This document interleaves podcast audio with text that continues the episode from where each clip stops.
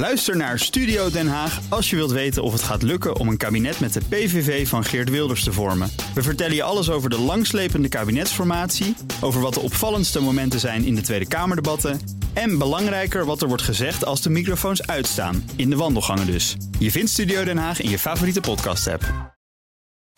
De column van Paul Lasseur. De horeca-vakbeurs Horecava deze week in de RAI gaat over de toekomst van de sector. En die ziet er zonnig uit, want de horeca groeit explosief... omdat de consument verandert. Op de site lees ik dat mensen op elk moment van de dag... waar ze ook zijn, willen kunnen eten en drinken. Altijd en overal kunnen eten en drinken. Niet direct een teken van beschaving, maar misschien kunnen we het tij nog keren... en wordt 2018 hopelijk het jaar waarin die snel oprukkende horeca... een halt kan worden toegeroepen. Want het loopt de spuigaten uit... De hospitality-industrie is compleet op hol geslagen. Oprechte gastvrijheid is daarbij steeds moeilijker te vinden. Dat is jammer, want in onze digitale wereld is de horeca bij uitstek een sector waarin mensen nog het verschil kunnen maken. Vooral in de grote steden slaat de horecaïsering genadeloos toe, schrijft het Financiële Dagblad. Het lijkt soms wel of de ene helft van de bevolking eet en drinkt wat de andere helft klaarmaakt. In Utrecht komt er per week een eetcafé bij. Per week. En er is een schreeuwend tekort aan medewerkers om al die restaurants te bemannen. De sector als geheel zoekt met spoed 6000 koks. In eigen land zijn die mensen simpelweg niet meer voorhanden.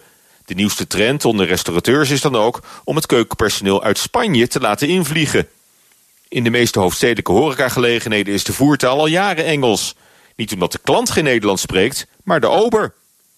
En dat is pas de helft van het verhaal. In de formele horeca valt het nog wel mee.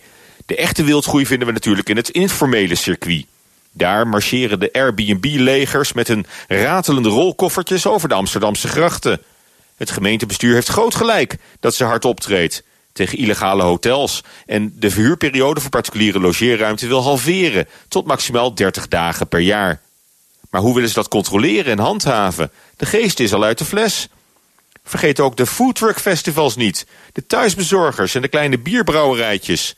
Of al die amateurs met een bed and breakfast in Drenthe. Het antwoord op al uw levensvragen? Begin een herberg in de provincie. Ook middenstanders hebben allang in de smiezen dat klanten voor de beleving komen.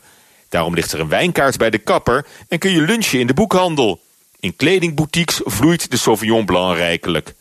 Woonwinkel Ikea heeft geweldige gehaktballetjes. Als je in de winkel 100 euro besteedt, krijg je 15 euro terug op de restaurantrekening.